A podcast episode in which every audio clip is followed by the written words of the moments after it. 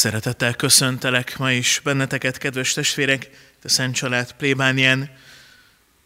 Imahetünk következő napján, amikor görög-katolikus testvéreink Fecák László atya vezetésével készültek mai estére énekkel, igével és a közösségük megmutatásával.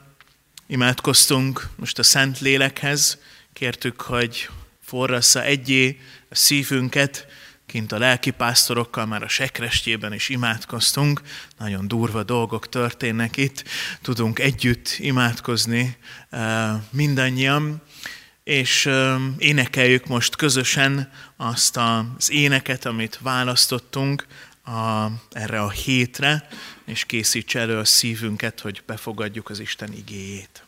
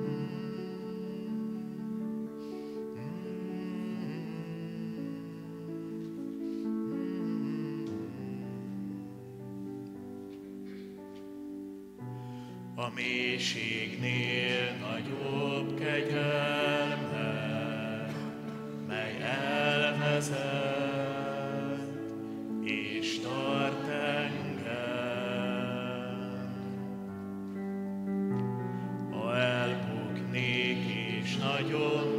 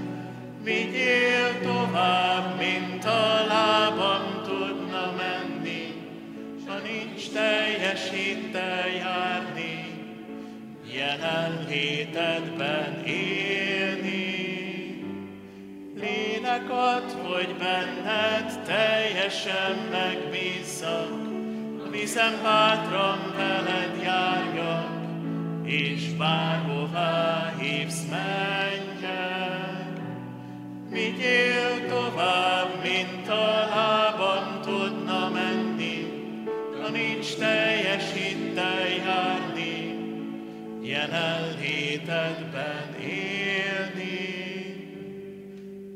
nagy nevet hívom én.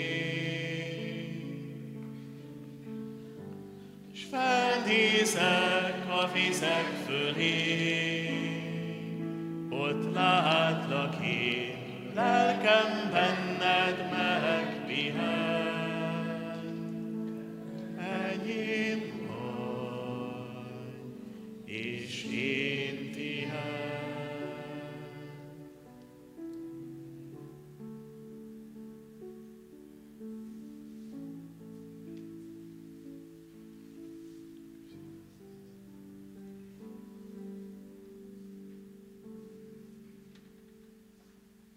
Kedves testvérek, nagy szeretettel köszöntök mindenkit, aki a mai estén eljött és csatlakozik hozzánk, hogy közösen kérjük Isten áldását az egység törekvésére. Mai alapgondolata a szentírási résznek a bizalom, ne félj, csak higgy. Ezekkel a gondolatokkal éljük át a mai estét, és hívjuk a Szentlélek segítségét, kegyelmét. A mi Úrunk Jézus Krisztus kegyelme, Isten szeretete és a Szentlélek közösség teremtő ereje legyen minnyájatokkal. És a te lelkeddel. Kedves testvérek, a Jézus Krisztusban. Azért gyűltünk össze, hogy imádkozzunk az egységért a keresztények között és a megbékélésért a világban. A keresztények közötti megosztottság hosszú évszázadok óta tart. Ez nagyon fájdalmas és ellenkezik Isten akaratával. Hiszünk az imádság erejében. Az egész világon élő keresztényekkel együtt ajánljuk fel imádságunkat, amikor arra törekszünk, hogy legyőzzük a megosztottságot. Az idei ima hét forrásanyagát különböző máltai felekezetek állították össze. E kis sziget kereszténységének története az apostoli időkig nyúlik vissza. A hagyomány szerint Szent Pál a pogányok apostola Krisztus után 60-ban ért Málta szigetére. E mozgalmas és e gondviselés oltalma alatt zajló történet elbeszélését az apostolok cselekedetei utolsó két fejezetében olvashatjuk. Ez az ige jelzi a kereszténység kezdetét Máltán. Ez a kis ország Málta és Gozó két lakott szigetét, illetve több kisebb szigetet foglal magában, a földközi tenger közepén, félúton Szicília, déli csücske és Észak-Afrika között. A bibliai föld civilizációk, kultúrák és vallások útkereszteződésénél helyezkedik el. Imánk és elmélkedésünk a mai napon és az idei keresztény egységért tartott ökumenikus imahét folyamán arra a vendégszeretetre összpontosít, amelyet a szigetlakók a hajótörést szenvedők iránt tanúsítottak. Nem mindennapi emberséget tanúsítottak irántunk. Az év során mindvégig legyen meg bennünk az a szeretet és tisztelet, amelyet ma a keresztény egységért imádkozva egymás iránt tanúsítunk. A bűnválló imádságokra a következő feleleteket mondjuk. Uram, irgalmaz! Bocsásd meg, Urunk, a különböző egyházak, az eltérő hagyományokat követő keresztények által elkövetett múltbeli hibákat, bűnöket és bizalmatlanságot. Uram, irgalmaz! Bocsásd meg, Urunk, hogy inkább a sötétségben maradtunk, és nem kerestük a világosság ösvényét, pedig Te, Urunk, vagy az egyetlen igaz világosság. Uram, irgalmaz! Bocsásd meg, Urunk, hogy hiányzott a hitünk, és nem tudtunk a reményteljes várakozás és a hiteles szeretet népe lenni. Uram, irgalmaz! Bocsásd meg, Urunk, a másoknak okozott fájdalmat, nehézséget, szenvedést. Uram, irgalmaz! Bocsásd meg, Urunk, hogy elzárkóztunk és közömbösek maradtunk, ahelyett, hogy vendégszeretetet tanúsítottunk volna mindenki, különösen is az idegenek és a menekültek iránt. Uram, irgalmaz! Irgalmas és kegyelmes az Úr, türelme hosszú, szeretete nagy. Amilyen magasan van az ég és a föld fölött, olyan nagy a szeretete az Istenfélők iránt. Amilyen messze van napkelet nyugattól, olyan messzire veti el védkeinket. Amen. Mennyei atyánk, nyisd meg szívünket és elménket igéd előtt. A te igéd lélek és élet. Vezess, hogy egységben és szeretetben közeledhessünk egymáshoz. Lábam előtt mécses a te igéd. Kedves testvérek, hoztunk egy kis kottáslapot, nálunk görög katolikusoknál az ige hirdetés vagy a szertartások elején a Szent Lelket hívjuk segítségül, a magunk módján. A mennyei király vigasztaló éneket énekeljük el, hiszen nálunk a keleti egyházban egyáltalán nincsen zenei kíséret. Mindent énekelünk. A pap is énekeli a szeltartást. Így a kotta segítségével bízom benne, hogy az egységre törekvésnek a jele látszik, hogy aki tudja és ismeri, hogy azok a kis bogyók hova, merre mutatnak, akkor tudjuk egységesen énekelni. Kérjük a mennyei királyt, a vigasztalót, az igazságnak lelkét. Mennyei király, vigasztaló, igazságnak lelke, ki mindenütt jelen vagy, és mindeneket betöltesz, minden jónak út feje, és az életnek megadója. Jöjj el és lakozzál mi bennünk, és tisztíts meg minket minden szánytől, és üdvözítsd jóságos, a mi lelkünket. Kedves közösség, foglaljanak helyet, és hallgassuk meg Isten hozzánk intézett üzenetést a szentírási szakaszokon keresztül.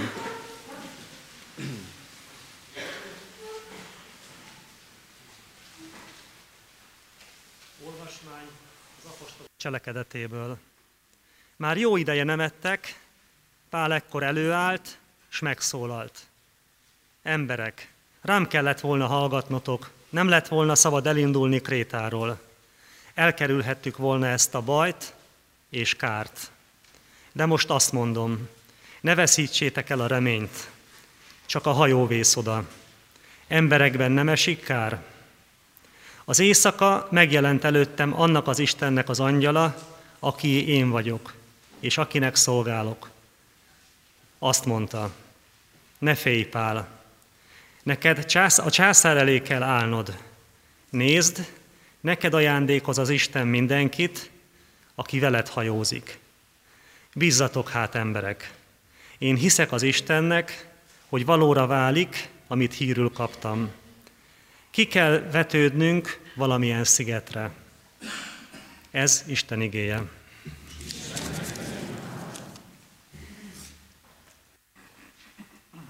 Kedves testvérek, imádkozzuk most a 107. Zsoltát, és minden katizma után közösen mondjuk a választ. Ez a válasz pedig, az Úr kimentett a hatalmas hullámok közül.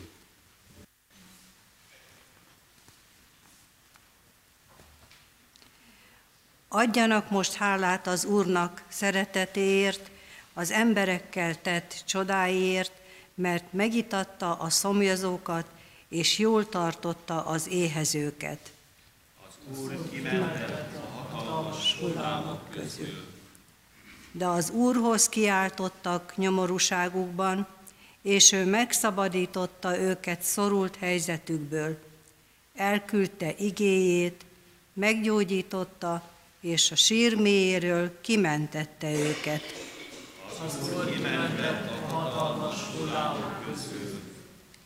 Adjanak most hálát az Úrnak szeretetéért, az emberekkel tett csodáiért, mutassanak be hála áldozatot, beszéljék el újongva tetteit. Az Úr kimentett a hatalmas hullámok. De az Úrhoz kiáltottak nyomorúságukban, és ő kiszabadította őket szorult helyzetükből.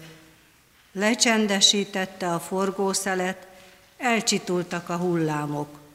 Örültek, amikor azok elsimultak, és a kívánt kikötőbe vezette őket. Az Úr adjanak most hálát az Úrnak szeretetéért, az emberekkel tett csodáiért. Magasztalják őt a nép gyülekezetében, és dicsérjék a végek gyűl- gyűlésében. Az Úr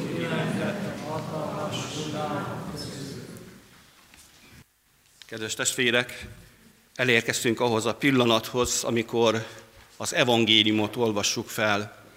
Én úgy gondolom, talán nincs olyan keresztény felekezet, amely ezt nem állva hallgatná meg.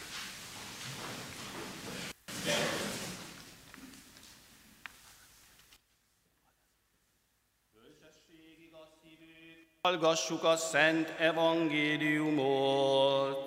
Szent Lukács evangéliumának olvasása. Dicsőség.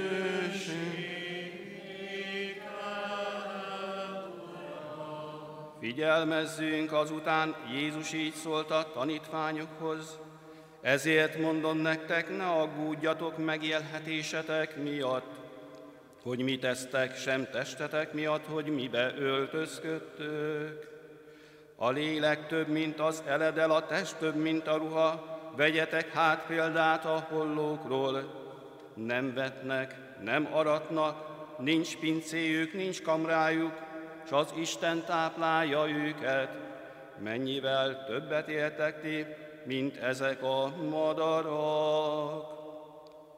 Ugyan melyiketek hosszabbíthatja meg az életét csak egy arasznyival is ahhoz, hogy aggodalmaskodik, ha tehát még az egészen kicsi dolgokban is tehetetlenek vagytok, mit aggódtok? Vegyetek példát a liliumról, hogyan nő, se nem fon, se nem sző. Mégis mondom nektek, hogy Salomon dicsősége teljességében sem volt úgy felöltözve, mint egy ezek közül. Ha tehát a mező a füvet, amely ma a mezőn zöldel, holnap a kemencébe kerül, Isten így öltözteti, mennyivel inkább titeket kis hitűek. Ne kérdezgessétek hát, hogy mit esztek, vagy mit isztok, és ne nyugtalankodjatok, mert erre a pogányok törekednek a világban.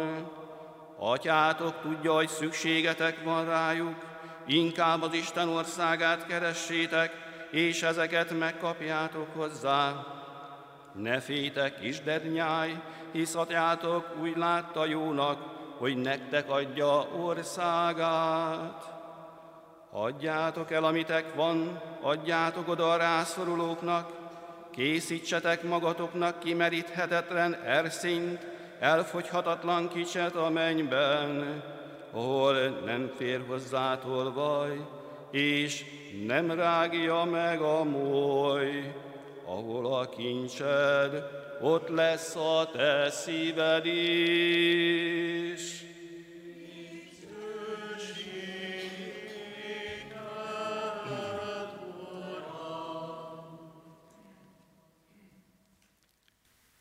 Tessenek helyet foglalni.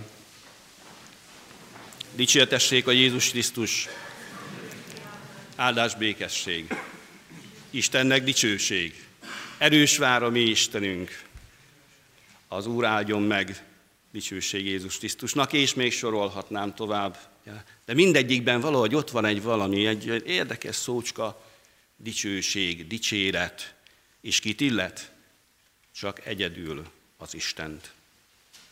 Ökumenikus ima hétünk szentírási története azzal kezdődik, hogy szegény Pál apostolt bilincsbe verik, és fogolyként Rómába akarják vinni, hogy ott majd a fellebbezése révén a császár előtt is kiálljon az ügyéért. És hát Pál útra kell a hajó személyzetével a császár elé a viharos tengeren. Hát tudjátok, hogy miről van szó? Elolvastátok az ide vonatkozó szentírási részt? Őszintén, aki nem, az nem baj, majd elolvassa. De képbe legyünk, hiszen a keresztény embernek nagyon fontos a hite, de nem a hiszékenysége. Nagyon fontos az értelem, hogy tudjuk, érezzük, hogy migen, kiben bízunk, mert a bizalomról van ma szó. És nem lehet félni, ha bízunk valakiben, aki tudjuk, hogy ott van mellettünk. Istenben bízom, bármit tehet nekem az ember, mondja a Zsoltáros. Tehát, ha valaki nem olvasta el azt a szentírási részt az apostolok cselekedetében, akkor legyen szíves. Tegye meg a saját érdekében. Ez az elbeszélés az emberiség klasszikus drámáját igyekszik bemutatni, hogy milyen rettenetesen ki vagyunk szolgáltatva a természet erőinek. Ezt nem akarom ecsetelni, hiszen Sámuel testvérem ezt már olyan szépen elmondta az első nap. De ilyen részletesen a Biblia sehol sem írja le egy viharnak, hogy mekkora és milyen veszélyeket rejt magába. A hajó utasai ki vannak szolgáltatva a tenger erejének, a rájuk zuduló hullámoknak, és ezek a megfékezhetetlen erők egy ismeretlen területre sodorják őket, ahol az elveszettség érzése és a reményvesztettség az, amivel meg kell igazán küzdeniük. Mi, akik itt az Alföld közepén távol vagyunk a tengeri viharoktól, még talán sohasem láttunk olyan toronyháznyi hullámokat, van néhány ilyen világóceánt járó ismerősöm, barátom, matrózként, és bizony mondták, hogy milyen hatalmas hullámokkal a nagy, hatalmas áruszállító hajókat, tankereket csak úgy dobálja, mint egy fogpiszkálót kell megküzdeniük. Nem tapasztaltuk meg még igazán a víznek a pusztító erejét, de jelképesen mégis gyakran szenvedünk hajótörést. Igen, a mai ember nem csak a természet erőinek, mondjuk vagy a klímaváltozás hatásának, következményeinek van kiszolgáltatva, hanem a lelki terhek óriási hullámverésével is meg kell küzdenie. Sokszor kerülünk olyan helyzetbe, amikor úgy érezzük magunkat, mint a Szentírásnak a szereplői. Hajónkat, életünk hajóját ide-oda taszigálják a hullámok. Ezek az erők minket is sokszor ismeretlen helyekre sodornak, ahol az elveszettség érzése, a reménytelenség kerít hatalmába bennünket. Pedig hát a mai evangélium olyan szépen beszél az Isten gondviseléséről. Kézzelfogható módon igyekszik nekünk Jézus bemutatni, hogy mennyire szeret bennünket az Isten. Jobban, mint az ég madarait, jobban, mint a mező liliómait, és amikor így gondolkoztam erről a szentírási szakasztól, kértem a szent lelket, hogy mi az, ami igazán, mi az, amit átadhatok nektek, úgy eszembe jutott egy híres Dán filozófusnak a története. Mi magyarok úgy mondjuk, hogy Kierkegaard, de a fiam úgy keményen megfedett, hogy az Kierkegaard, ez, ezt Dánul kell ejteni, nem lehet csak úgy magyarosra lefordítani, vagy angol módon, hanem ejtsük úgy, ahogy van. A vadgalomról szóló történetét ismeritek? A vadgalamb egyszer meglátogatja a rokonát, a házi galambot, és hát eddig nagyon meg volt elégedve a saját életével. Szép volt, jó volt, nyugalom, szabadság, minden, ami csak létezik. Aztán elmegy a házi galambhoz, és elkezd csodálkozni azon, hogy hát ennek a gazdájának mekkora magtárai vannak. Ezek a házi galambok az égvilágon semmit ne sem tesznek lényegében azért, hogy életben maradjanak. És erre kitalálta, hogy ő is gyűjtögetni fog. Éléskamara. Neki állt. Keményen dolgozott, már enni sem maradt ideje, már majd bele pusztul szegény ebbe a gyűjtögetésbe. Aztán a végén meghozta a hatalmas döntés, hogy hát ő elvegyül a házi galambok között elmegy oda közéjük, és azon bizony ez a döntés neki tragikus lett, mert hamar a házigazda tányérján végezte. A vadgalom tragédiája és a mi tragédiánk ott kezdődik, hogy állandóan összehasonlítjuk az életünket mások életével. Ezek sajnálatos módon mindig a gond és az aggodalom hatalma alá kerítenek bennünket. Mert ha mindig összehasonlítjuk magunkat másokkal, sohasem leszünk elégedettek. Nem tapasztaltátok ezt? Ú, neki még valamivel több van. Hát nekem Nem olyan, mondjuk az autóm. Hú, nekem már elérte a három évet, le kell cserélni. Szomszéd most vett egy újat. De ez a gyerekeknél is megfigyelhető. Milyen telefonja van? Nekem nem olyan. Csak ezek a piti példák. Ez nagyba is megyen, nem? Nálunk felnőtteknél is. Mindig tudunk valamire irigykedni az életünkben.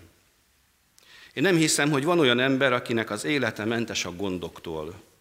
Mindannyian voltunk már úgy divatosan manapság így mondják, hogy válsághelyzetben, krízisben, akár tudunk róla, vagy akár nem is sejtjük.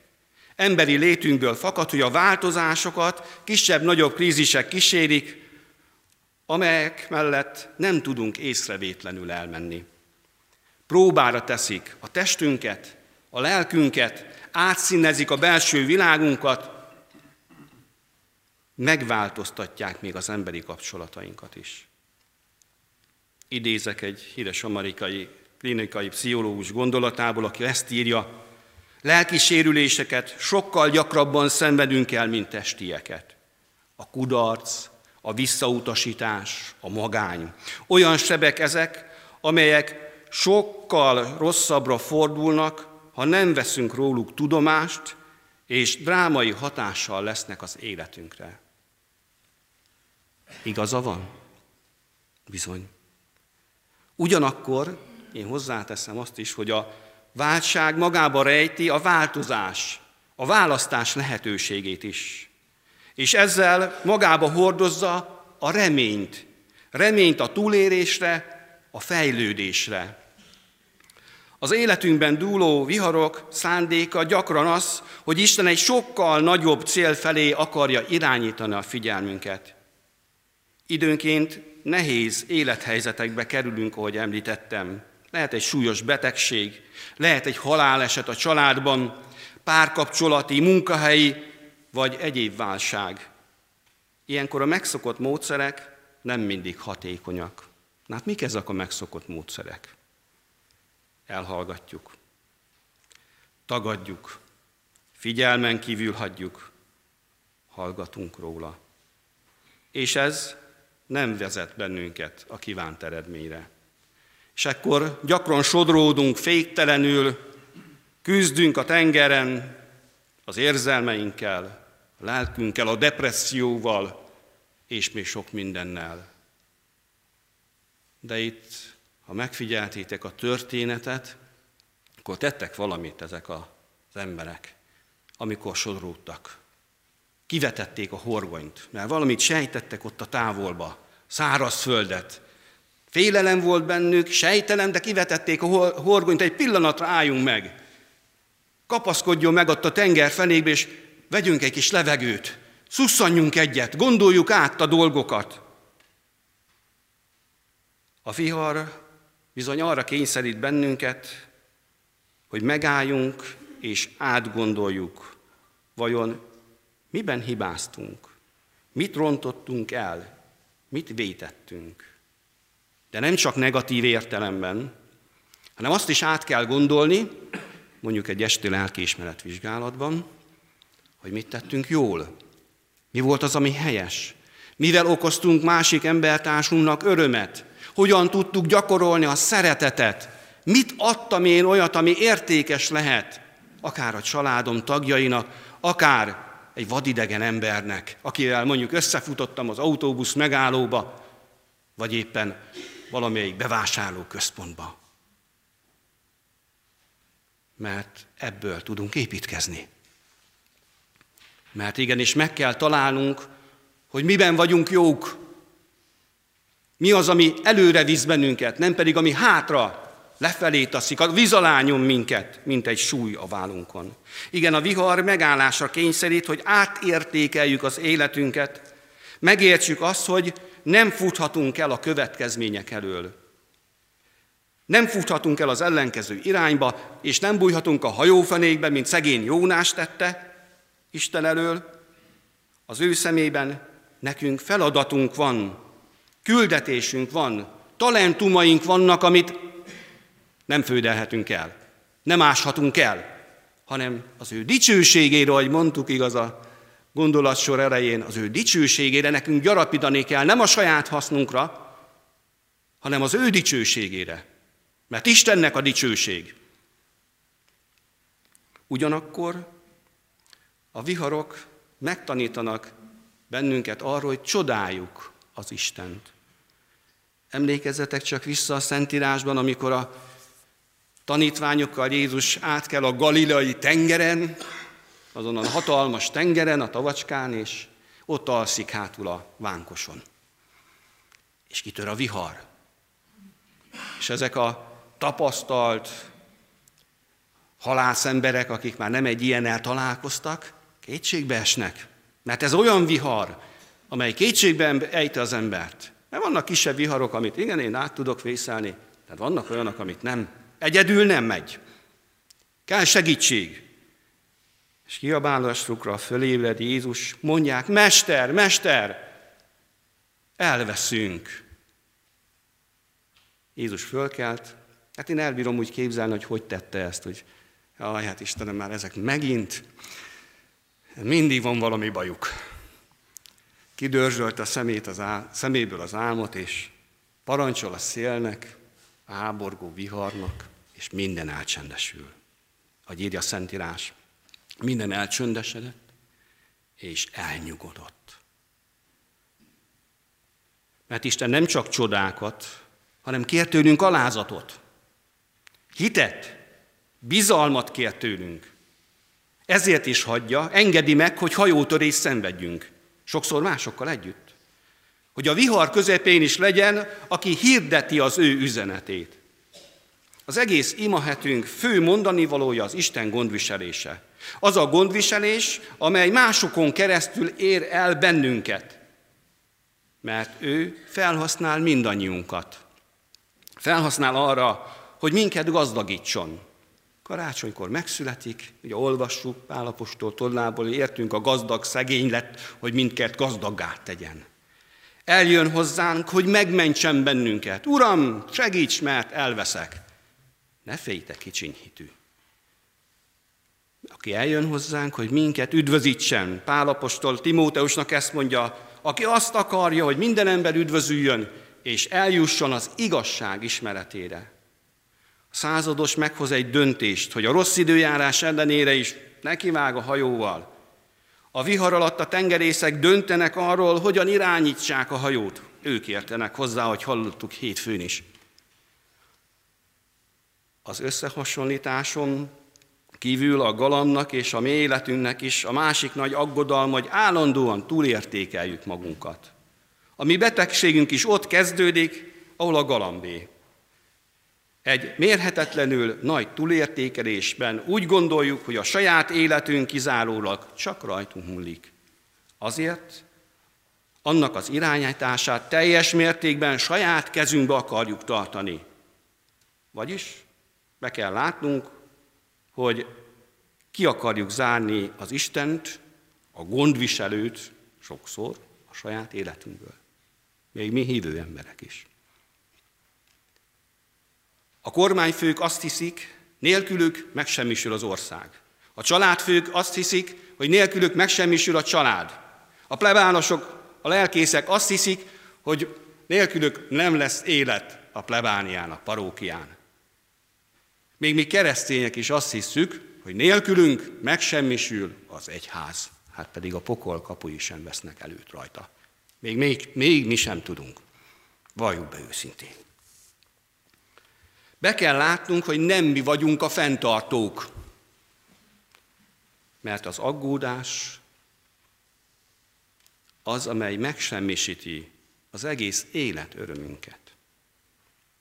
A hajó, az a hajó, amely ott hánkódik a viharban, ott ülnek rajta, vagy ott kapaszkodnak a kötélbe, gurulnak jobbra-balra az utasok, a katonák, a matrózok, és látják, hogy az ő saját elgondolásuk meghiúsul. Nem úgy mennek a dolgok, ahogy ők szeretnék, de csak úgy menekülhetnek meg, ha együtt maradnak, és hagyják, hogy összetörjön a hajó.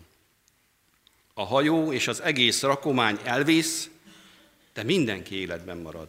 Hallottuk, Pálapostól mondta, hogy mert közületek senkinek sem esik le egy hajszál sem a fejéről. A keresztény egység keresése során számos olyan dologról le kell mondanunk, amelyről azt gondoljuk, hogy egyedüli értéket képvisel. Milyen például? Néhány. Hát csak az én egyházam, vagy a mi egyházunk az, amely közvetíti a hiteles, teljes igazságot. Csak a mi szertartásunk a legszebb. Csak az én papom, az én lelkészem a leghitelesebb ember. És erre mit mond Pál apostol? Isten azonban azt választotta ki, ami a világ szemében balga, hogy megszégyenítse a bölcseket. Azt választotta ki, ami a világ előtt gyönge, hogy megszégyenítse az erőseket. Ami a világ előtt alacsonyrendű és lenézett, azt választotta ki az Isten, a semminek látszót, hogy megsemmisítje azokat, akik valakinek látszanak. Így senki sem dicsekedhet az Isten előtt. Általa van nektek életetek Krisztus Jézusban, aki az Istentől bölcsességünké, megigazulásunká, megszentelődésünké és megváltásunká lett. Így teljesül az írás, aki dicsekszik, az Úrban dicsekedjék.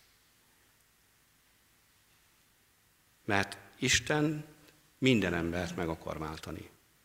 Legyen az katolikus, ortodox, protestáns, és még meg is botránkozhatunk. Legyen az hívő, vagy hitetlen.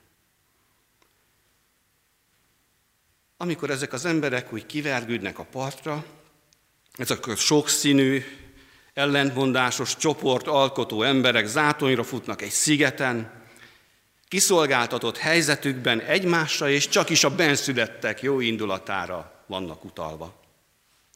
Ugyanúgy hajótörött lett a százados és a katonái, ugyanúgy hajótörött lett a kapitány, a hajótulajdonos meg a matrózok, ugyanúgy hajótörött lett Pálapostól és a fogolytársai, meg minden utas a hajón.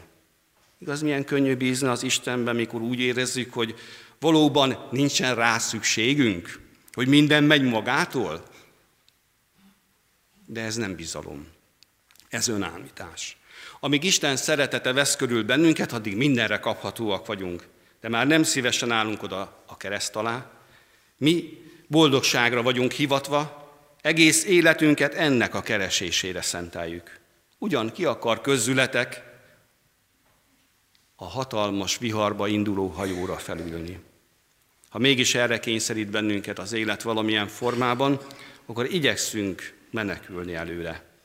És feltesszük a kérdést, ha Isten valóban szeret, akkor miért engedi meg a viharokat, amelyek megtépázzák lelkemet, és zátonyra futtatják életemet. Érdekes, hogy a 21. századi ember nem csak a fizikai, hanem a lelki hajótöréssel is meg kell, hogy birkózzon. Nincs emberem. Sokan mondják. Tudjátok, hogy mi volt ott a Betezdai Bénának egy nagy hibája? Hát nem is az övé volt az. Nem kereste az embert. Csak őt. Feküdt. Oda ment hozzá Jézus. Hát nekünk keresztényeknek ezt kell tennünk. Rengeteg embertársunk van, aki ott fekszik bénán a tópartján, és nem keresi az Istent. Nem keresi a menekvést. Majd jön valaki, hát ha segít. Hát igen, mi vagyunk azok a majd jön valaki. Igenis, mennünk kell. Segíteni kell nekik. Várják, hogy odalépjünk melléjük. Ebben a nagy viharban, hajótörésben legyen bátorításunkra Pálapostól, aki hajótörés szenvedett. Mert amikor minden elveszettnek látott, oda ment Pálapostól, odállt úgymond a hajó közepére, hogyan? Bilincsbe verve. És ezt mondta, én azonban most azt tanácsolom nektek, hogy bizakodjatok, mert egy lélek sem vészel közületek, csak a hajó mert közületek senkinek sem esik le egyetlen hajaszála sem a fejéről. Milyen érdekes elgondolkodni azon, hogy Pál apostol is ugyanazt a vihart élte át, mint a többiek, akik ott voltak a hajón.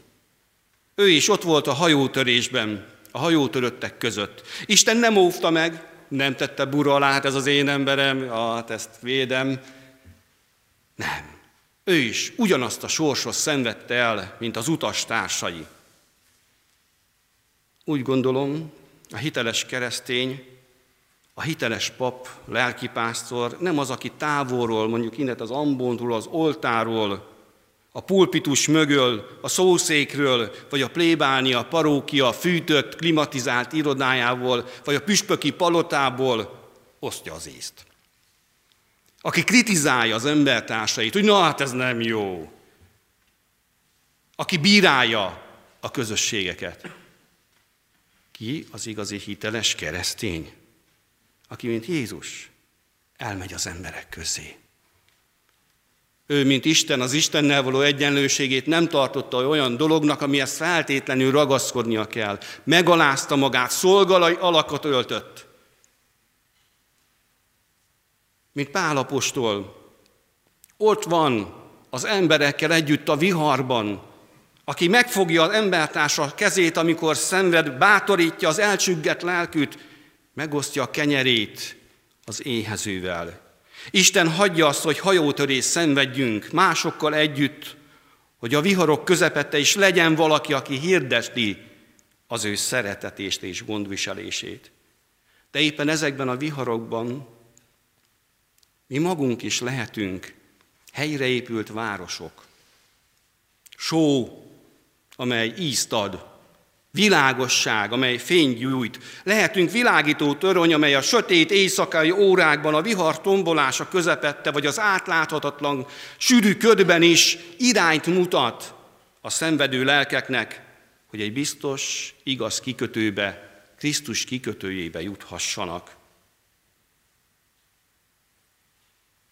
Így érthetjük meg, hogy mi is az Isten célja a mi hajótöréseinkkel a mi viharainkkal. Mégpedig az, hogy Istenre mutassunk általa. A görögöknél van egy kifejezés, amit a görög így mond, hogy Krisztoforosz.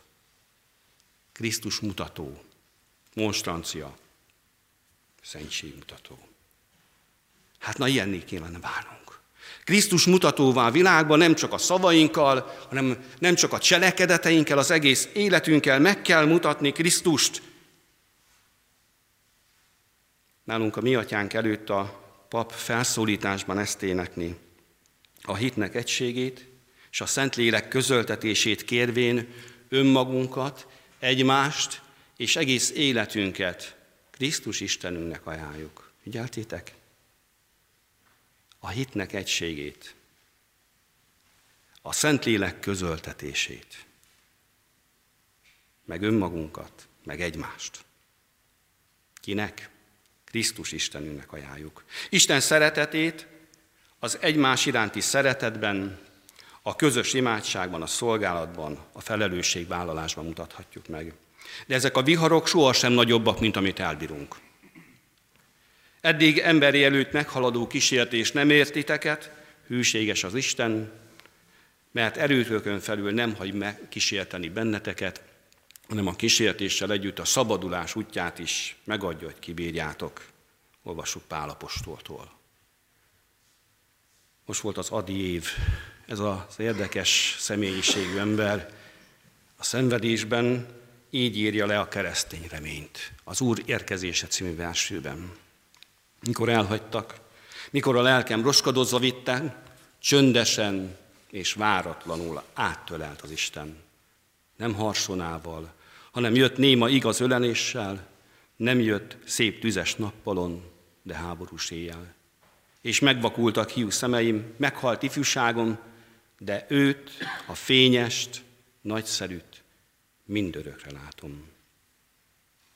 Keressétek először Isten országát, és annak minden igazságát.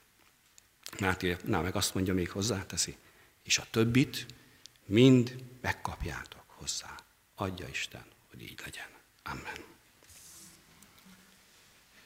Kedves testvérek, nálunk a kis kottának a másik oldalán van egy ének, esti hálaadás. Legyen ez a közös hálaadásunk, amit a vecsernyében, vagy a római katolikusoknál mondják, a vesperásban szoktunk énekelni.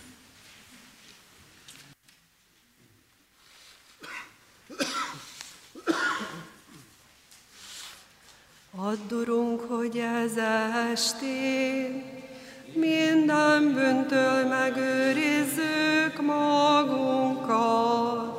Áldott vagy Te, Urunk, atyáinknak Istene, dicséretes és dicsőséges a Te neved mindörökké. Te kegyelmed rajtunk, amint Te benned bíztunk. Áldott vagy Te, Úrunk, taníts meg minket a Te igazságaidra. Áldott vagy Te, uralkodó, oktasd bennünket a Te igazságaidra. Áldott vagy Te, Szent, világosíts meg minket a Te igazságaiddal. Uram, a Te kegyelmed örökké, kezeid munkáit megnevesd, téged illet a dicséret, téged az ének, téged a dicsőség, Atya és Fiú és Szent most és mindenkor, és örökkön örökké. Amen. Meg hitünket, mi görög katolikusok minden nap elimádkozzuk a hitvallást, de a nikajai konstantinápolyi hitvallásunkat. Hiszek az egy Istenben, mindenható atyában, melynek és földnek, minden láthatónak és láthatatlannak teremtőjében. Hiszek az egy Úrban, Jézus Krisztusban, Isten egyszülött fiában, aki az atyától született minden idő előtt.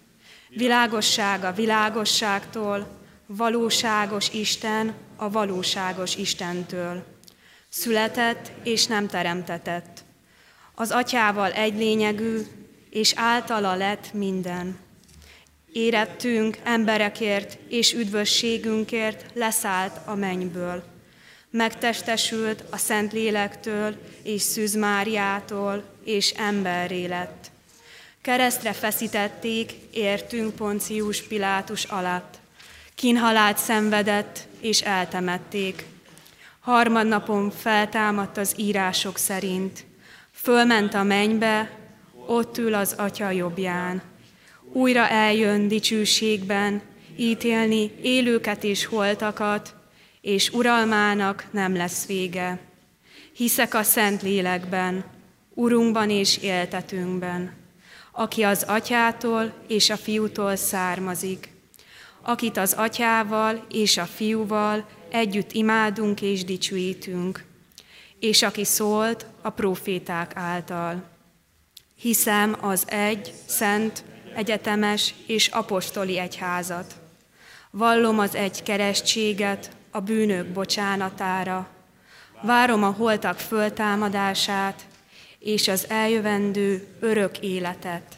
Amen. És imádkozzuk el a mindannyiunk által közösen mondott és tanult imát Jézus Krisztustól. Mi atyánk, aki a mennyekben vagy, szenteltessék meg a te neved. Jöjjön el a te országod, legyen meg a te akaratod, amint a mennyben, úgy a földön is. Minden napi kenyerünket add meg nekünk ma, és bocsáss meg védkeinket, miképpen mi is megbocsátunk az ellenünk védkezőknek, és ne vigy minket kísértésbe, de szabadíts meg a gonosztól, mert tiéd az ország, a hatalom és a dicsőség mindörökké. Miután Isten jobbja megszabadított és Krisztus testében egyesített, imádjuk tovább a Szentlélek erejével. Ennek első lépése az, hogy kiengesztelődjünk egymással. Békesség minnyájatoknak és a te lelked. A béke jeleként fogjunk kezet egymással.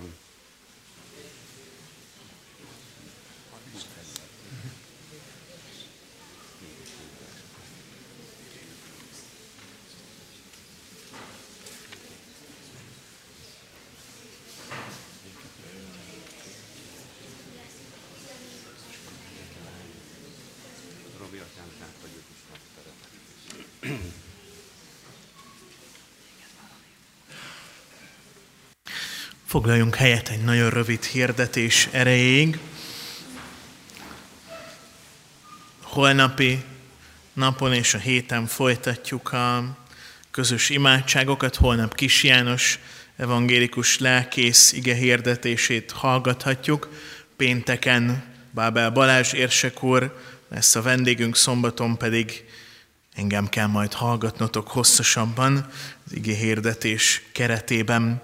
Szeretettel emlékeztetlek benneteket az adakozásra.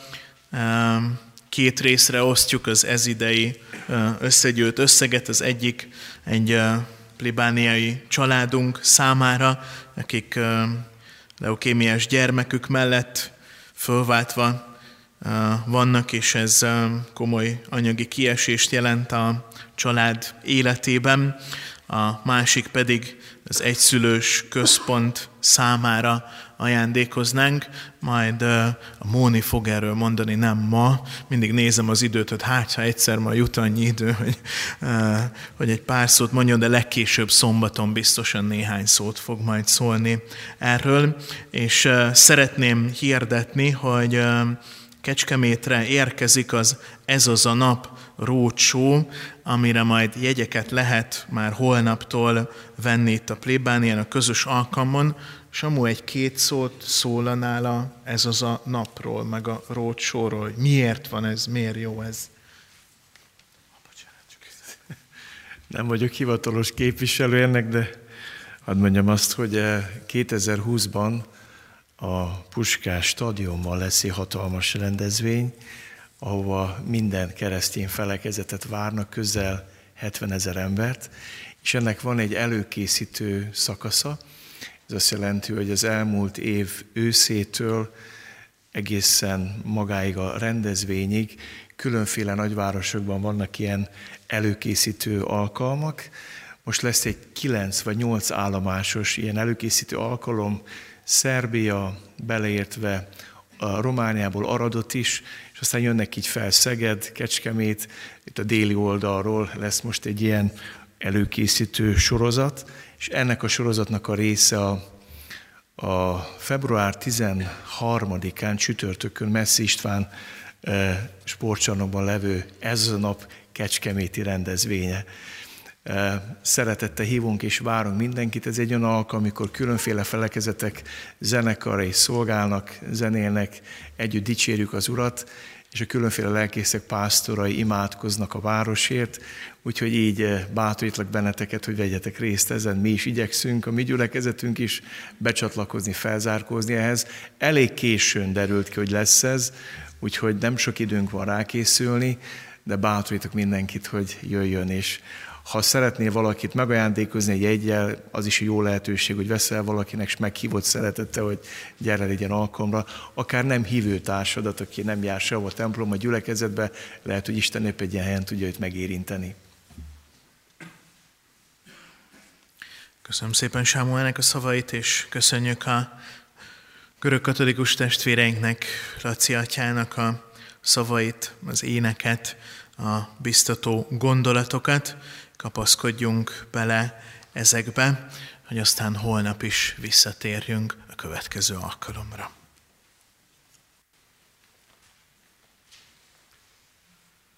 Fogadjátok az áldást, kedves testvérek!